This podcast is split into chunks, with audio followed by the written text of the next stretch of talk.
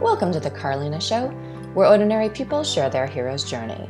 I'm your host, Carlina Engwin, and this is episode thirty-four of the podcast.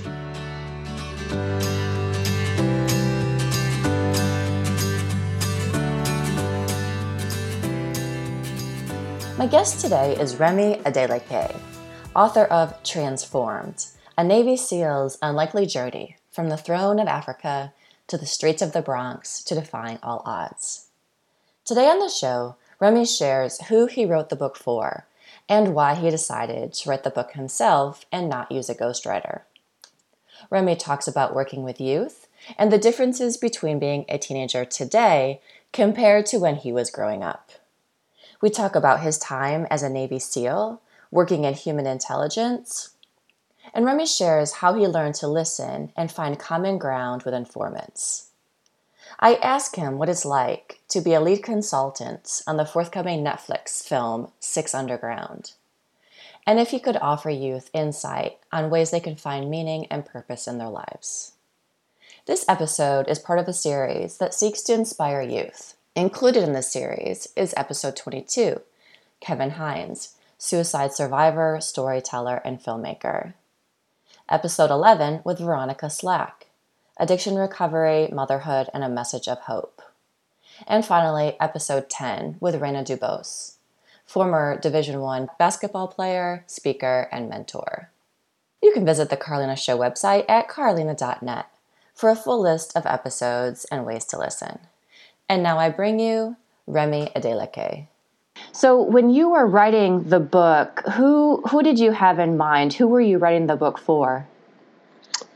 Uh, well, initially, um, I was writing the book for like kids who came from where I came from. And I think that's that's really apparent in the first few chapters in the book, like, you know, kids in the inner cities of Compton, you know, the Bronx, Brooklyn, south side of Chicago, Houston, mm-hmm. just different places. I wanted those kids to be able to, and teenagers, um, um, to read the story and say, wow, like, that's me. And if Remi can, if Remi has walked the life that I walked and has gotten to where he's gotten, then I can achieve the same thing or greater. Mm-hmm. And so, um, initially, that's what I was writing the book for. But as I got deeper into into the book and, and, and um, you know, I got out of the Bronx and, you know, I got, you know, into the Navy and, and, and I began to experience, have different experiences, from relational experiences to, um, you know, horrible setbacks and yeah. just all of the things I went through. I was just like, you know, it began to open up for me. And then I was just like, you know what, I'm writing this book for every single person who's failed at something at some point in their life. Mm-hmm. And um, and has felt like, you know, they will never be able to achieve, achieve their dream. And I'm writing this so that when they read it, they will see that I had failed so much, but it was through my failures that I ultimately got to where I'm at today, because I, I didn't quit. I didn't give up. Yeah. And and so I wanted people to, I just wanted people to see themselves in the book and, and, and you know, and, and just be inspired to never give up on their dream, but also to do the extra hard work that they do, need to do mm-hmm. in order to achieve their dream, because that's the other piece to it. Right. right? Yeah. Um, which a lot of people don't realize, especially, you know, and I, I, I try not to hit on the younger generations, but I just, you know, with working with, with, um, you know, younger people, um, I find that so many of them have this mindset of, you know, everything's supposed to come to me so fast. You know, I'm just supposed to write a write an idea for a book and it's supposed to be published like the next day. And if it doesn't publish, then, you know, it's the end of the world. Or I'm supposed to, you know, be playing, get a scholarship to play Division One football or basketball, whatever. And if that doesn't happen at all, it's like, no, you gotta, you gotta put in the work. You know, this is not a microwave world where you could just pop something in a microwave for five minutes and, right. you know, get what you want. You gotta, you gotta do all the hard work. So anyway, I was, I was writing a book for them as yeah. well. And then also for women and, and, you know, when I got towards, I'm not sure how far you far you've gotten in the book, but just chapter three, when, like halfway through chapter three. so okay, not very so far. When, Nah. So as you get deeper in the book, you see I start talking about relationships, and, and you know, I, I talk about a specific relationship that I had in the book where I was just, you know, emotionally and uh, abusive towards this girl I was dating, mm-hmm. and, you know, how she kept showing up and she would never leave me, you know, and I cheated on her. I did all of these bad things to her. And as, as I was writing that part of the book, I was like, you know what? I'm writing this book for that woman that's in the same situation as, and I won't give away the name, wait for everybody to read the book, but uh-huh. as fill in the blank in this book, because I want women to be able to see, you know what, I'm, I'm, you know, I am a queen. I, I am smart. I am intelligent. I am beautiful. I do not need to put up with some guy who's going to treat me like. Uh, and so, you know, when I got to that part of the book, that's what I was writing it for. I was I was really authentic about about that time period. You know, I didn't hold back because I wanted women to see how manipulative I was, and I wanted them to see how I lied and cheated. And, yeah. and you know, if they're in that same type of relationship, I wanted them to question, you know, themselves and say, you know what, I deserve better, and should, should I even stay in this relationship? So yeah. yeah, yeah. And so the people who have read your book and have talked to you afterwards, what sort of things have they said to you? Oh, I mean, uh, I've gotten so much great feedback. You know, one, uh, I read the book in a week, or I read the book in a day. I I'm, I don't read books, and I and I uh-huh. and I picked up the book and, and I flew right through it. So that's one thing I keep hearing is that, you know, they flew right through it. Uh, another you know another message I keep getting is, you know, is how inspiring it is. You know, I'm getting messages from people all over the world, not just in America, saying, you know what, like.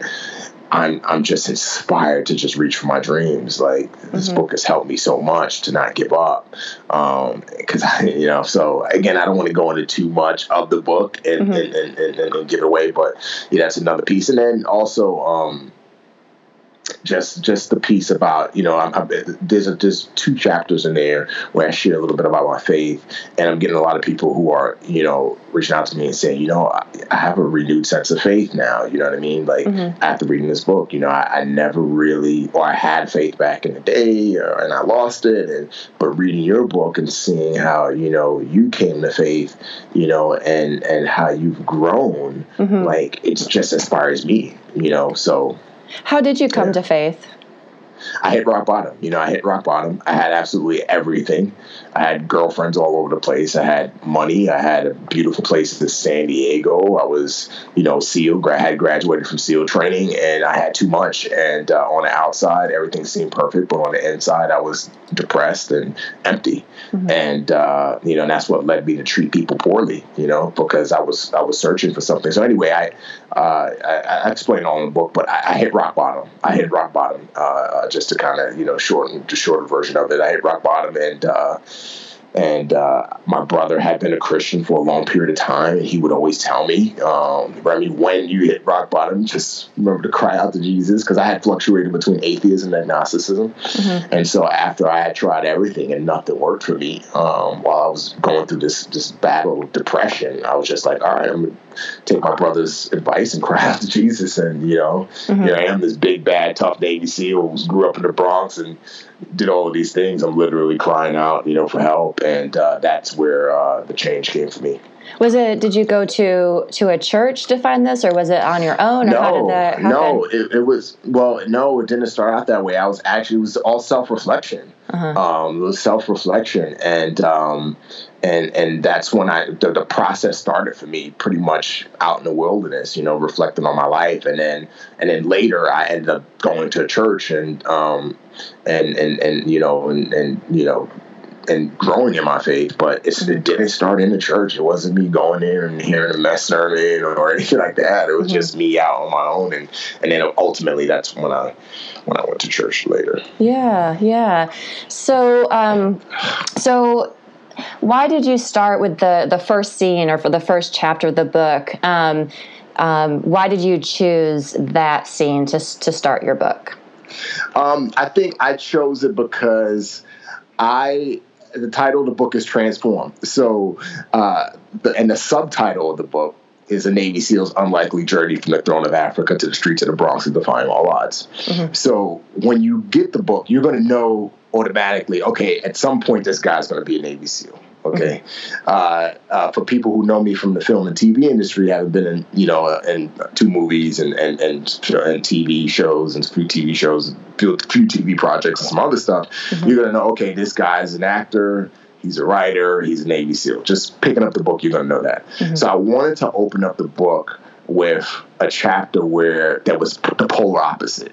Okay, like mm-hmm. the polar opposite. Like, here's this guy scamming people, stealing people's information, like mm-hmm. the total opposite of the subtitle of the book, mm-hmm. right? Because because I, I wanted to make people ask. I wanted to make people ask the question: how did this guy go from chapter one to the cover subtitle of the book? Like, mm-hmm. I need, I need to, I need to get past chapter one so I can figure out how this happened, and I need to figure out how this guy got from the cover of the book to chapter one. Mm-hmm. Because, as you know, chapter one, you know, doesn't start. It's not the beginning of my story. It's not, you know, right, nineteen eighty-two, right. Remi was born here. Yeah. It's, you know, it's it's in, in my teenage years. And then, you know, from that chapter, then we go back mm-hmm. uh, to, to the to the uh, Africa years. And so um, I wanted I wanted.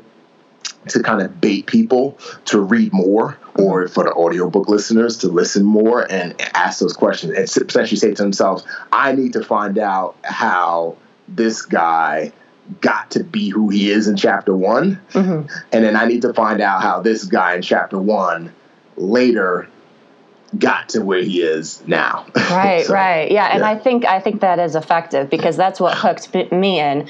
And yeah. also, I love that um, that you did your own audio book, and you can yeah, hear yeah. your voice, and yeah. and also I think that's really powerful. So, yeah, um, yeah, yeah that's that's what I thought you would say, but um, but yeah. And, and I'm gonna say something. Doing an audiobook read was one of the hardest things I've done in a long time. I mean, oh, really? Even was, even yeah. more than being a Navy SEAL? No, no, not harder, but it was one of the hardest things I've done in a long time. Yeah. Uh, because uh, it's it's you, you, when you read. You you know, most of us read quietly, you know, to ourselves, you know, not out loud. And so if you make a mistake as you're reading to yourself, you, I mean, your brain already knows what that right word is. So mm-hmm. you just keep going through, you know. Right. But it's not like that when you're doing an audiobook read. Every word has to be perfect. Every syllable has to be perfect. Every comma has to be perfect. Every period has to be perfect. Uh-huh. And then uh, on top of that, there's so many different people in the book. So I got to do different accents. And then I got to go from narrative to dialogue, dialogue to narrative. And so mm-hmm. there were times when I had to repeat the same sentence six, seven times, you know, just to get right. So it was tedious. It was it was hard. But after the first day, my, my voice was shot. Um, so you said that in one of the one of the podcast episodes, um, you said that you spoke at Rikers Island at their graduation yeah. ceremony. So tell me a little yeah. bit about that, and tell me what you said to them. Um, yeah, so they, the, the, some of the staff at Rikers Island read my book, and they were just like, wow, this guy's story is a story that can resonate with the inmates who are, who are getting ready to graduate from high school. So they asked me to come speak at the graduation ceremony for the inmates who are getting their, either their G E D or their high school diploma. Mm-hmm. And, uh, and, and so that's how it came about. Um, and, uh, and then my message was essentially, I am who you guys are. Uh, I come from where you come from, and though people make mistakes, doesn't that doesn't mean that they don't have potential. And, you know, don't think that your life is over, whether you're going to be serving life, because there were guys there who are going to be serving life. They were, you know, going to be there, and they, you know, for murder, and then they're going to get, you know, transported upstate New York uh, for, for, for life. There were some people who were going to be doing, there was one kid I spoke to who was getting, you know, that day he was getting sh- shipped upstate for ten years uh, in prison, you know. So, you know, my message to them was, don't allow this present moment to define your future. You know, mm-hmm. find the lessons within that moment to prepare you for the future, and, and just don't give up. Like, keep striving and keep pursuing your education. Um, and that was, again, that was another thing I was trying to, you know, hammer home to them was, you know, don't just give up, keep pursuing your education, because you can, you can get your, you can get your bachelor's degree, you can get your master's, you can get your P H D, you can get your, I mean, you could do these things, but it's up to you if you want to do them. Mm-hmm. So mm-hmm. that was my message. Yeah. Yeah. Um, so then you also work with youth? Yeah, I work. Uh, I do. I work for a nonprofit called uh, City Hope Now, mm-hmm. and uh, it's a mentorship organization. And well, it, well, that's just one of the different things they do. They deal with human trafficking and domestic violence um, um, ad- advocacy. And uh, my job is mentorship. So I, I mentor uh, at-risk inner city youth. Mm-hmm. And so, what sort of things are these kids dealing with? Fatherlessness. Most of them don't have dads in their life. Mm-hmm. Um, uh, getting in trouble in school. mm-hmm. I mean, there's, the, there's there are four particular kids who at, at one school who I, I mentored, and they are the four. They they get they're the four baddest kids in the school. Uh-huh. Um, they always get in trouble for fighting, talking back, um, not doing their homework, different things of that sort, and uh, and so um, yeah. Mm-hmm. And so what sort of things do you say to them, or how do you mentor them?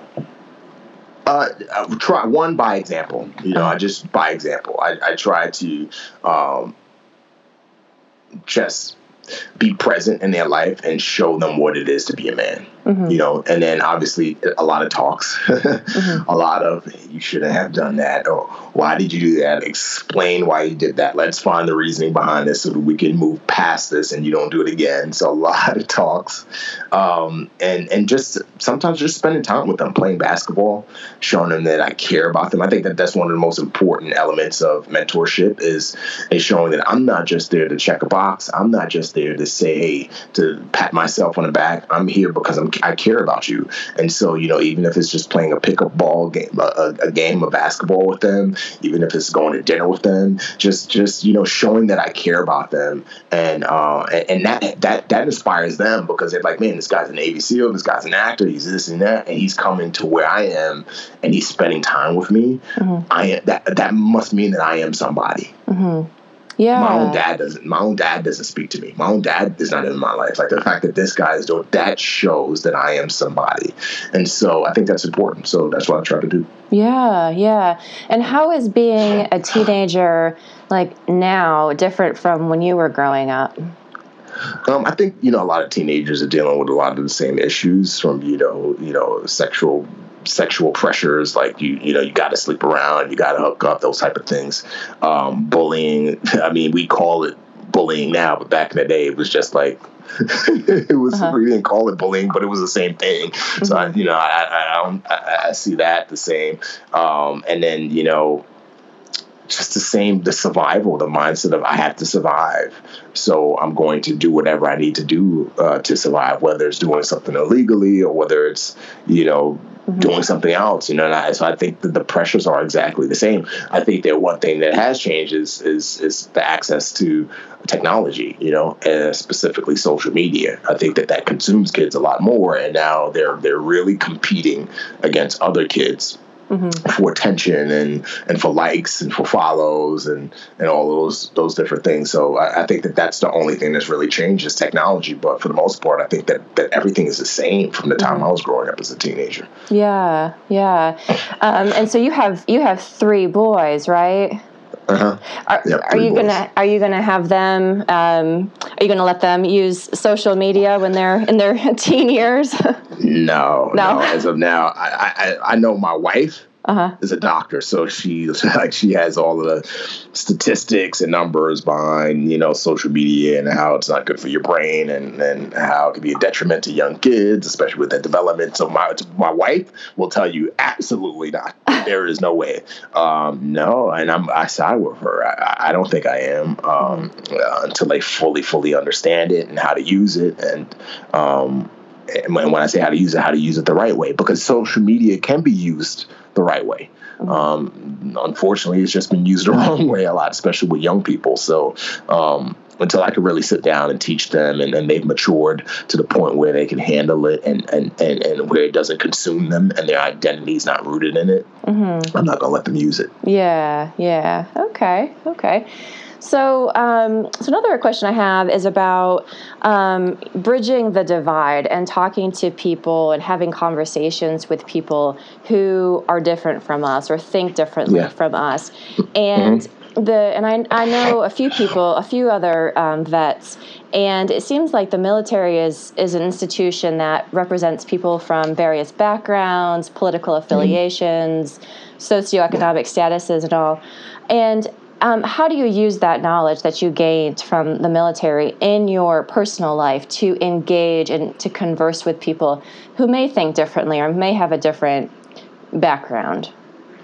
I just use it. I mean, it's that simple. Um, I, I, I just use it. I mean, uh, it's just, it's just, you know, through osmosis, it's just been, you know, absorbed within my system. So it's just, I, I don't know. I, I'm trying to figure out the best way to answer the question, but I just, you know, I just apply what I learned. I mean, um, I don't know if that's answering your question. Yeah, no, I mean, maybe if you can give an example of how, because, you know, there is a lot of divide. We hear on the news, there's a lot of divide. There's a lot yeah. of, you know, political tension and all, people that don't want to yeah. talk to someone else who's a different, you know, political affiliation. So um, how do you have a conversation, or how do you engage somebody, or how do you look at, at because it seems like, like you, just from the conversations I've heard you have, Um, you sort of just get along with everybody.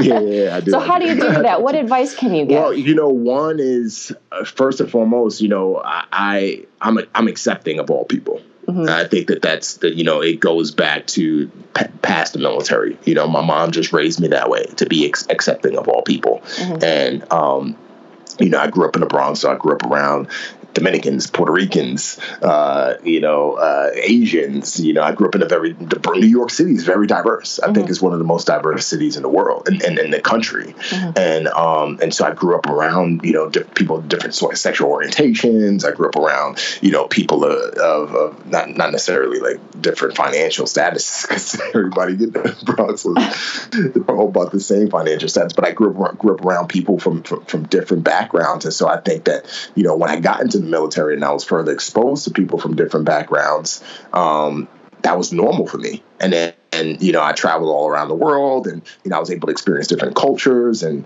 and, and, and learn from different cultures, and uh, especially in the Middle East, you know, the, the way they do, do things in the Middle East, Middle East is completely different. So it, it, it, it forced me to be accepting of, of ways that I didn't, that I didn't always agree with, mm-hmm. um, but respect it, because it was just the way business was done in that, in that, in those particular countries. And so it's just been a fabric of, it's, it's been part of my fabric. It's been part of my D N A and who I am, to just, one, be accepting of all people, mm-hmm. um, regardless of whether I agree with them or disagree with them. And then two, you know, just be open to hearing the perspective of another person or another group. Mm-hmm. Um, and I, I, in my job in the military, I worked in human intelligence. So um, um, I had to, uh, without going into too much detail, I had to have a lot of conversations um, with, with, with, I ran sources. So we call them informants over, over here. Overseas, we call them sources. Mm-hmm. So I had to use sources in order to acquire information. And based off that information, we would go on missions. And so part of that was I had to be, I had to listen, and I had to be willing to listen, so that I was assume, I was assimilating the information appropriately, um, because the information that I was getting, if I was, if there was a slight bias uh, within me that was skewing the information, then that could affect whether we went on a mission, whether we not went on a mission, whether lives were saved, were saved, whether lives were not saved, whether I was mm-hmm. putting my team in danger or not, you know. So I couldn't put a spin mm-hmm. on the information I was receiving. And so, you know, I, I just learned, you know, I, I take that with me, where I, I just learned to listen. Mm-hmm. To listen to people, and I may not agree with them, but you know what? There is there, I mean, there is always some truth, you know, within something somebody's trying to relate to me, mm-hmm. whether I agree with it or not. And so I just try to find that truth and, and, and find that common ground, you know, which brings me to the next point, is common ground. You know, one thing that I had to learn in, in human intelligence was building that common ground. And whether I disagree with somebody or not, there is something that we believe in, you know, collectively, mm-hmm. you know, there is something. So let's find that something, and let's start from there, and then work our way out, you know. So finding common ground, and, you know, I, I don't know. So yeah. those are those are the first three that come to mind. Yeah, no, that's great. That's great. Um, could you talk at all about what you did with the, you said with human intelligence? Is that what you did? Yeah. So I was I was a SEAL. So first and foremost, I was, you know, um, I did, you know, different type of missions that SEALs do, but um, part my specialty within the SEAL teams was human human human intelligence. We call it HUMINT. Uh, HUMINT it sounds like, but it actually stands for human intelligence. And uh-huh. uh, and so what that entailed was, you know, collecting intelligence, um, uh, uh, human intelligence, which meant meeting with people and and and and and running sources and, you know, collecting intel and then using other means to collect intel. Some means that I can't really go into detail and okay. and then. Um, Um, and then, you know, using that information to go on missions. Um, so I, I wasn't the guy who was told, you go here and there's a bad guy here and go get the bad guy, right? Uh-huh. And then I just blindly go out and do it.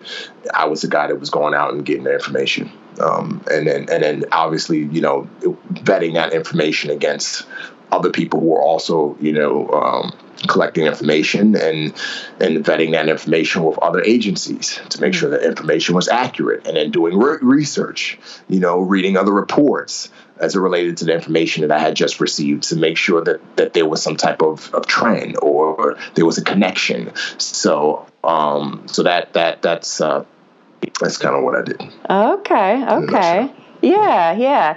So now um, you have a new Netflix show that's coming out. Is it in the fall? Uh, it's it's spring, and it's it's a film. I okay. was hired as a uh, lead consultant on the film, um, but it's a it's a action comedy on Netflix, and it comes out December of uh, this year. And uh, and I do have a role in it. I have a small role in that. As a matter of fact, I had to do some some voiceover work for it last night. But uh-huh. um, yeah, I do have a role in it. But I, I, most of my time on set was spent as a consultant. So, what is the name of the the show or the film? Uh, it's called. It's going to be called Six Underground. Six Underground. So, uh-huh. tell me what it's like to be a consultant on a show like that. Um, well, the, it's, it's fun. um, too, you get to you get to do a little bit of everything, you know. So I got to I got to I was on set for most for a lot of the action scenes, which was cool. And I was right there with the director, and, and there were times when he was just like, you know, is, is that right? The way they would do that movement, or the way, you know, that guy would handle that gun, or what that bad guy would do, or, you know, so I would deal with that. And there were times where, you know, um, Ryan Reynolds and, and, and myself and the director were stand, standing there and, and, and, and Ryan was just like, hey, you know, these lines, like, it's something off about these lines. What do you think? Is that something that would be said, or how can we say it to make it more authentic? And I would kind of come up with something and, mm-hmm. you know, make it more authentic and give it to them, and they were wrong with that. So um, I did that, and then I would work with the costume department to make sure that the, the wardrobe was, was, you know, tactically sound. I would work with the props department to make sure that, you know, the props were tactically sound and realistic. And, and, and yeah, so I worked with, with, with different departments just to kind of make the, the film as realistic as possible. Yeah, yeah. Can you give me an example of something that that, that they had in the script and, and you said, well, no, let's do it this way, or it would be more like this? Can you give me an example? Oh, no, no, no. I, I'll get in trouble. Oh, okay. after, after the film comes out, I can, but not now. Oh, okay, okay, okay. Yeah. Um, you said it's coming out in December of this year? Yeah. Okay. Mm-hmm. Okay, good, good. Um, okay. Um, let's see. So tell me about your, your mentors and kind of when they, when they appeared in your life and, and what significance they had to you. Uh, mentors, mentors. I mean, I started having mentors as soon as I joined the military. yeah. Um, um, I had, I had who, mentors yeah. before I joined the military, but those mentors were negative, more, more, more negative influences than positive influences. But, uh, like how so? But yeah, that, well, you know, just not having a father, you know, I, I, I was, you know, a lot of my mentors were, were, you know, for the most part, media mm-hmm. and, uh, and hip hop culture. And, um, you know, um, I, I was, I just consumed it. And I, I thought that, you know, listen to rappers talk about selling drugs. I thought that that was the right thing to do. So I did it, you know, listen, rappers talk about, you know, sleeping around with multiple women and being a player. And if you're not doing that, you're a soft cornball, you know, I listened to that, and that's what I did. I slept around with multiple girls, you know, um, listen to guys who talked about punching people in the face if they disrespect you. You know, I went and followed suit. So that's, so that's what I mean by I had negative mentors, you know, because they were giving me um, a false blueprint of what it meant to be a man. Mm-hmm. And I followed it. And uh, and then it wasn't until I joined the military that, you know, I began to learn about honor, courage, and commitment. Uh, I began to learn about following orders and being on time and keeping my word and just all of those things um, through other mentors. And then when I got to, to SEAL training, then, I mean, the, the ante was definitely upped, mm-hmm. so mm-hmm. to speak. And, uh, and, and, and, and the SEAL, my BUDS instructors became my mentors. And then when I got to my SEAL team, the guys who were senior to me became my mentors. Um, and then it just, it just kept on growing from there. And then um, when I got out of the SEAL team, I had, you know, still had mentors who were in, who had mentors in business who would mentor me in, in different realms. So, yeah. Mm-hmm. Mm-hmm. What about um, the, in one of your podcast episodes, you mentioned that there are some women in your life who, um, who kind of helped you out or who saw something in you. And, yeah. and can you talk about them? Yeah, yeah, yeah. You know, that was one thing that I discovered in writing the book is uh, throughout my life, there were so many women who came along the way that kind of opened the door for me to get me to where I am today. And one being my mom, first and foremost, who did so much for me, you know, raising me and my brother by, by herself. Um, the second thing was, the second person was my Aunt Doki, who, you know, helped my mom. And then my grandmother, who helped my mom raise me. Um, and then there's my recruiter, who when I had warrant two warrants out for my arrest, you know, she snuck me into the Navy, took me to judges to get my record clear so I could join the Navy. Mm-hmm. But if it wasn't for her, who knows where I would be. Um, and then, you know, jumped from there to my H M two Brown, who allowed me to change my schedule so that I could work out um, uh, to, to acquire the skills and the qualifications I needed just to get into SEAL training. And, you know, the list goes on and on and on to Kathy Lee Gifford, who, you know, who walked me to my publisher, Harper Collins, and told them, you better sign this guy to a book deal right now before I take him to something, take him to a publisher who will. Mm-hmm. And so, you know, throughout my life, I've had women who just came in and they saw something in me that I didn't see in myself at the time, and and and they just, you know, gave me the push or opened the door that that um, was needed for me to get to where I'm at today. Yeah, yeah. And how did you and your wife meet? Match dot com. Oh yeah, that's yeah, funny. Yeah, yeah. yeah. I met my significant other on Match dot com as well. So. Oh, cool, cool, cool, cool, that's, cool. Yeah. So were yeah. you both living in San Diego at the time?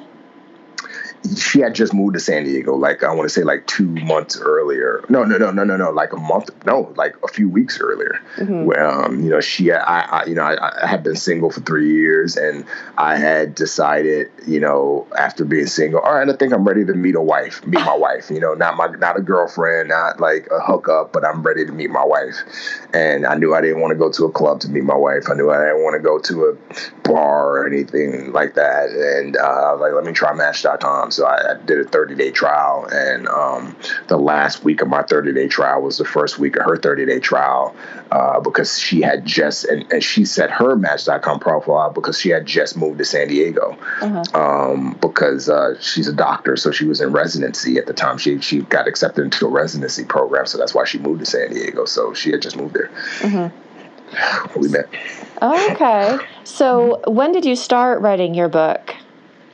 I started in October of uh, two thousand and let's see, where are we now? twenty nineteen, seventeen October two thousand seventeen. That's when you started writing it. And then when did yeah. you finish the first draft? Uh, I finished March eighth, twenty eighteen. And I and I took there's a whole lot to the story. Uh-huh. Um, You know, my mom started out as a writer. She started in August, though. And, you know, after two months, I was just like, this is not my voice. It's not who I am. I need to write this story. So I started all over for the most part. Oh, so and, your mom started writing the book?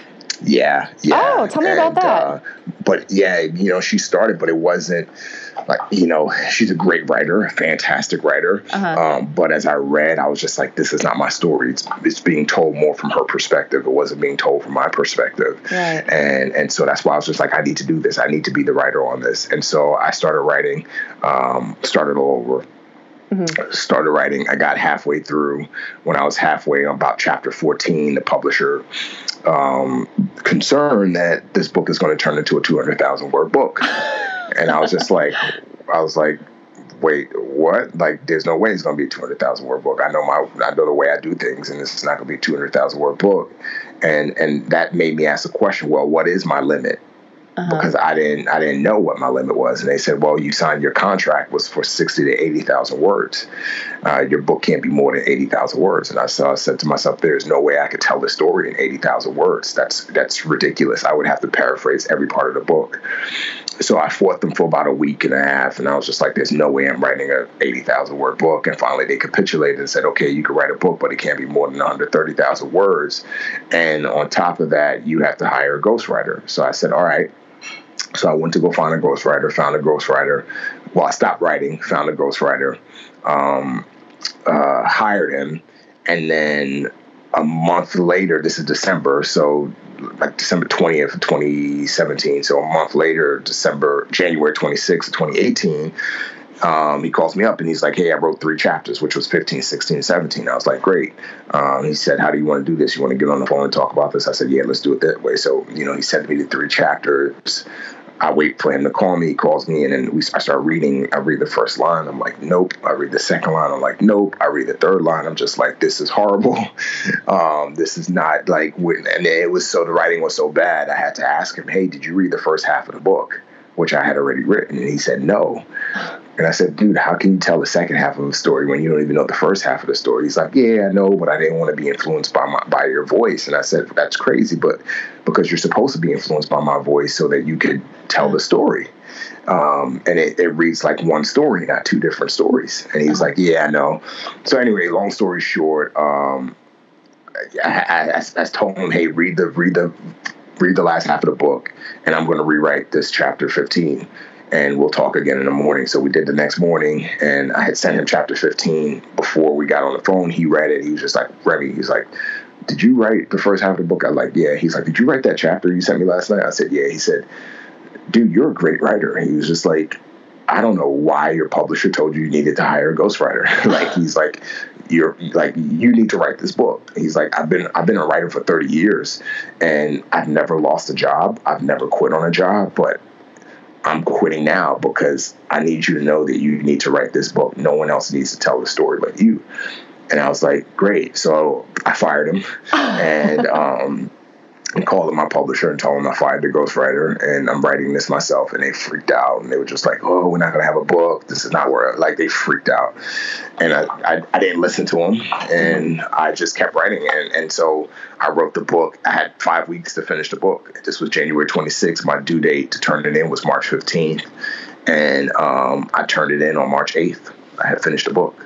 Um, so I, I wrote the whole book in four months total. Wow. Um, And, and and when I wrote it and, and when I turned it into him, uh, the, the the woman, who, one, the vice president who gave me so much hassle, sent me a private email. She was like, this is gr- a great read. It's great writing. After all we went through, like all the fights we had, like, I'm just pleased to tell you that I'm so, so pleased with this book. Like, I didn't expect it to turn out like this.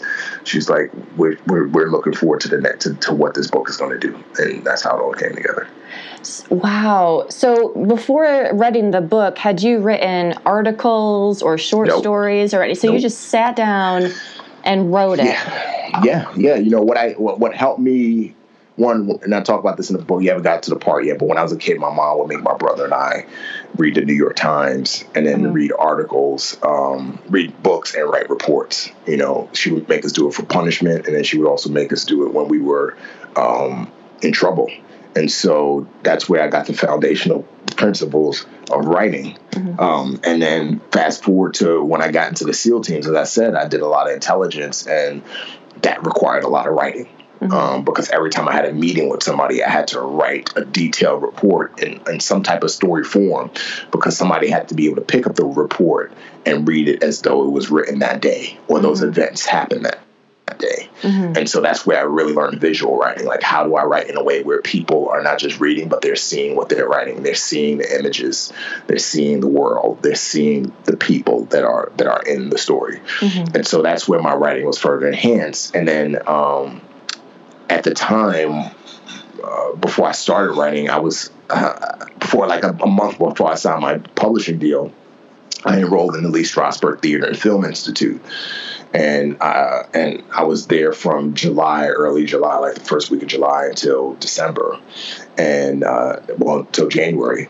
And so I had learned so much about storytelling mm-hmm. um, because we had to read scripts, um, and we had to. Un- so I had to understand story arcs. I had to understand the meaning behind the writing, um, because I was acting out what I was reading.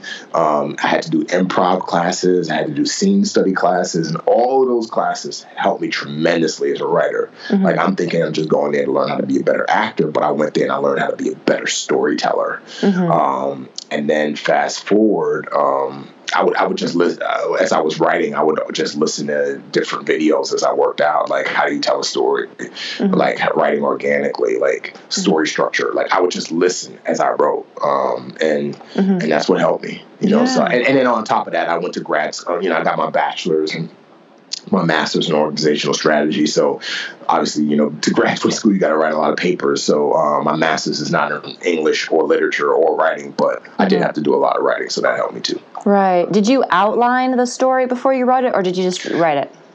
I started out with an outline, and I would say after the second chapter, that mm-hmm. outline completely changed. Mm-hmm. Um, and and uh, and and and I'm I'm writing other I've written other projects since then, and I'm currently writing a project right now that I, I need to get done by next week. And uh, uh, one thing that I found is that I am not one to outline, mm-hmm. um, because I've done it and it doesn't work for me. Because uh, I'm more of an organic storyteller, and what I mean by that is I like to let the story tell the story, mm-hmm. um, uh, instead of follow a structure, because there are certain places a story wants to go, um, especially if it's good writing or good storytelling. And if you have an outline, uh, you'll, you're forcing the story into that outline. Mm-hmm. Um, so you're fighting you're fighting against the story. And so what helped me so much in the book was, you know, I had the outline, and there were times where I was just like, I need to stick to this outline. Like, I need to have this story in here.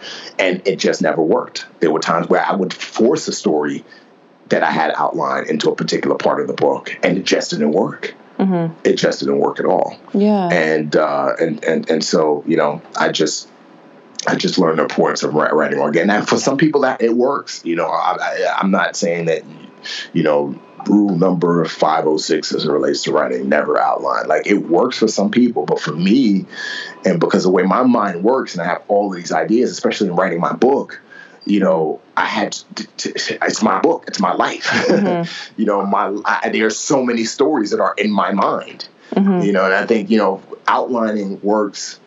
I think it works for a person who, um, like, if somebody else was writing my book, mm-hmm. then that out, outline would probably work, mm-hmm. because they're taking because because you know they don't. My brain is not in their head, so they don't know that. You know, when I talk about this relationship, you know. Oh, there was another relationship that I remembered as I'm writing about one relationship A. Oh, I remember relationship Z and how relationship Z affected relationship A. So I need to, I need to bring that up so I can tie that into that story. They don't know that because mm-hmm. they're not, they, they've never lived my life. Right. You know, so all they know is, you know, all they know is what they've, is, uh, is what's, what's been outlined, mm-hmm. or what I've shared with them. And so again, you know, writing organically really helped me to be free and and and remember those stories that came to me, mm-hmm. um, that, that that that I forgot when I was doing the outline process, mm-hmm. you know, and go down roads that I never would have gone down, but that just popped up as I was writing. Right. Yeah. Was your mom a, a first reader, or did she edit a version of your book? No, no, no, she didn't do any editing. Um, she did read it. Yeah, she did read it after I finished it. And she was just like, this is a great book. And uh, and and I turned it into the publisher, and it all worked out. Uh-huh. What other comments did she have? Or was there anything that surprised her or anything? She was like, you're crazy. She was just like, she was like, I knew you were a bad kid, but I didn't know how bad you were. She was like, you are crazy. Oh, so she learned about what you yeah, were up she, to all, in your youth by reading your book? Yeah, yeah, yeah, yeah, yeah, yeah. All the stuff I hid from her. yeah. Um, yeah. Um, did you surprise yourself that you could that you could write a first draft Um, so quickly? Or was that? Um, yeah. No, because I didn't know how long it usually takes to write a first draft. I mean, I know people that's taken ten years. You gotta so. understand, I'm, well, I'm, I'm coming into this process naive. I'm coming into this process with, which I think was good. Yeah. Because I think if I would have known that, because I hear people when I tell them I wrote them before, they're like, what? You wrote the book in four months? I'm like, yeah, I just wrote it in four months. It's like, it takes like a year or two years to write a book. You wrote it in four months, and it's a long book. I can't. I, I'm glad I didn't know that, because that would have that would have messed me up probably.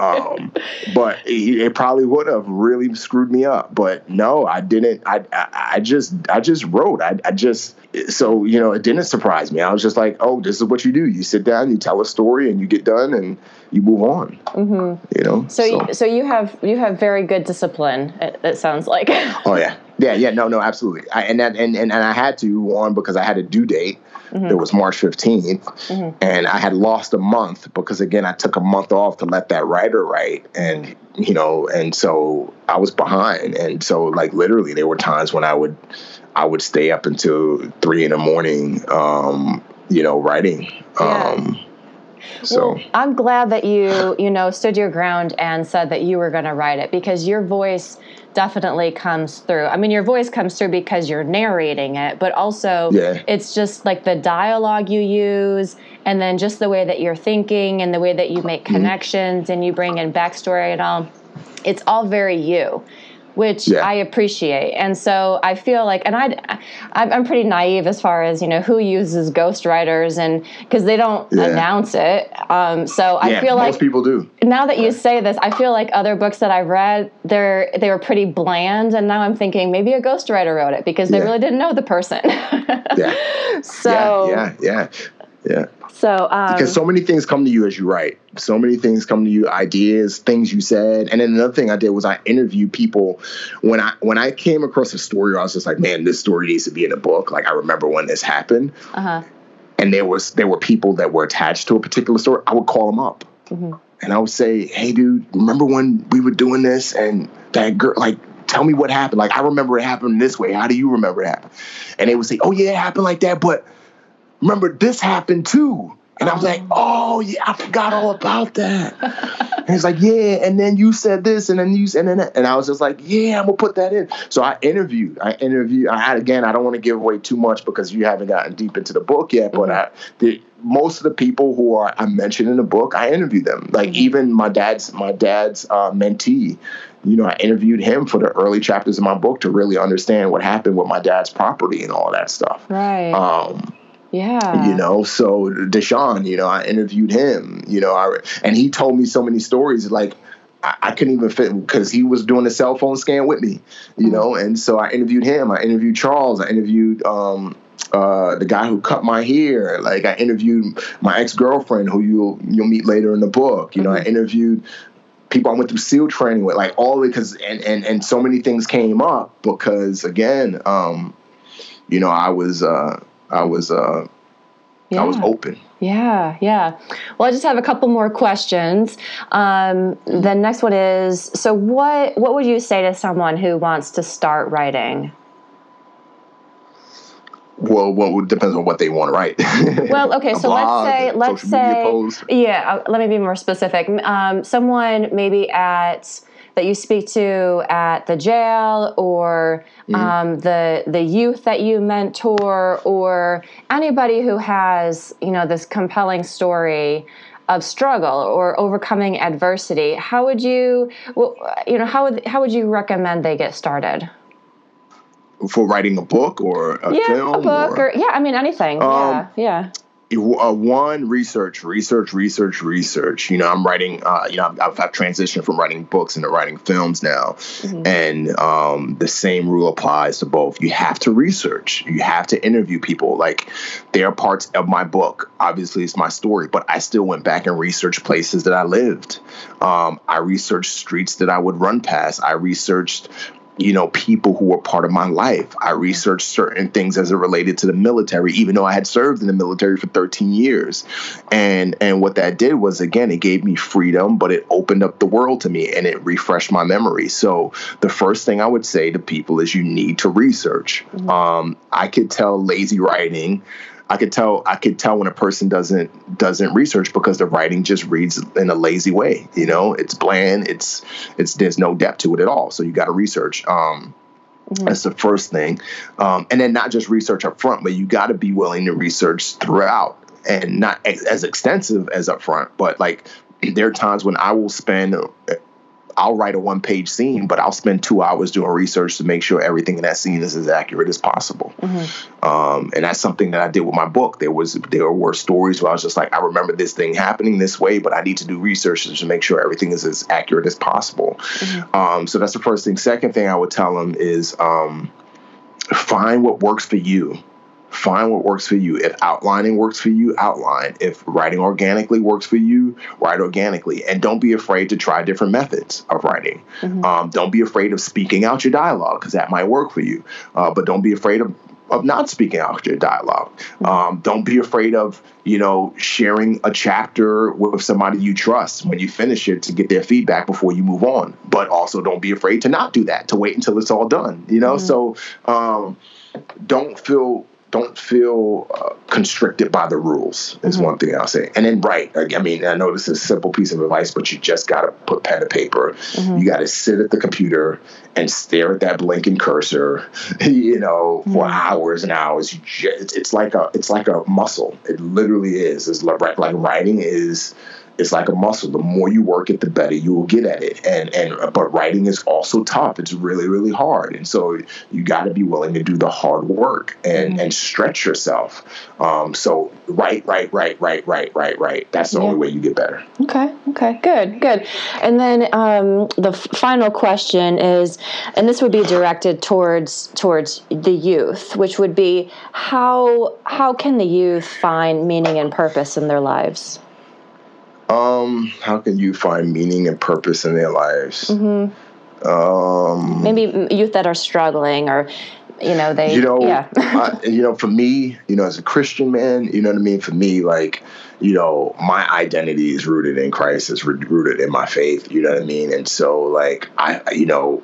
When I was younger, like, I struggled to find my purpose, mm-hmm. and it wasn't until I, I came to faith that I knew my purpose. Like, I was like, I know my purpose. I, and my purpose was, I was put on this pla- on this planet to be a blessing to people. Mm-hmm. I was placed on this planet to be a light, to help people, to guide people, to strengthen people. And so when I found, realized that purpose, then my life became more fulfilled. And so for me as a person of faith, you know what I mean? Like, that's what I say, you know what I mean? Like, mm-hmm. how you find purpose, you know, pray, seek after the Lord, and allow him to guide you. So that's, that's the first answer I could give. The second thing I could give is, um, try different things, you know, try different things, be open to different concepts. You know, um, I never thought that I was going to be an actor. I never had a desire to be an actor. But when the phone call came and I was in grad school writing papers, I was just like, all right, it's not what I want to do, but let me try it out and see where it goes. Mm-hmm. And, you know, it ended up working out for me. Um, you know, and now I can go on to another example, a less glamorous example. You know, I didn't want to join the military. Like, I hated the military. I, I really hated the military. Um, you know, I wanted to be a rapper. You know what I mean? But mm-hmm. you know what? When I joined the military, you know, I started out as an E two at the bottom of the totem pole, and I worked my way up, and I ended up loving the military. Mm-hmm. You know, so so be open, you know, because you because what you despise might end up being your purpose. Mm-hmm. And, uh, you know, again, hard work, hard work, hard work. You know what I mean? Like, you know, just just work hard. You know, that'll help you discover your purpose and and as well. So yeah, yeah, yeah, good, good. Is there anything else that you wanted to mention or anything else you wanted to share before we um, conclude the interview? Oh no, that's it. Unless you got something you want to touch on. No, no, that's good. That's good. Mm-hmm. Well, thank you so much, Remi. This was this was a lot of fun. I learned a lot from you, and it yeah. was great talking to you. Same here. Great talking to you too, and uh, thank you so much for your time. Yeah, thank you. All right, we'll be in touch. All right. Bye-bye. All right now. Bye. Bye-bye.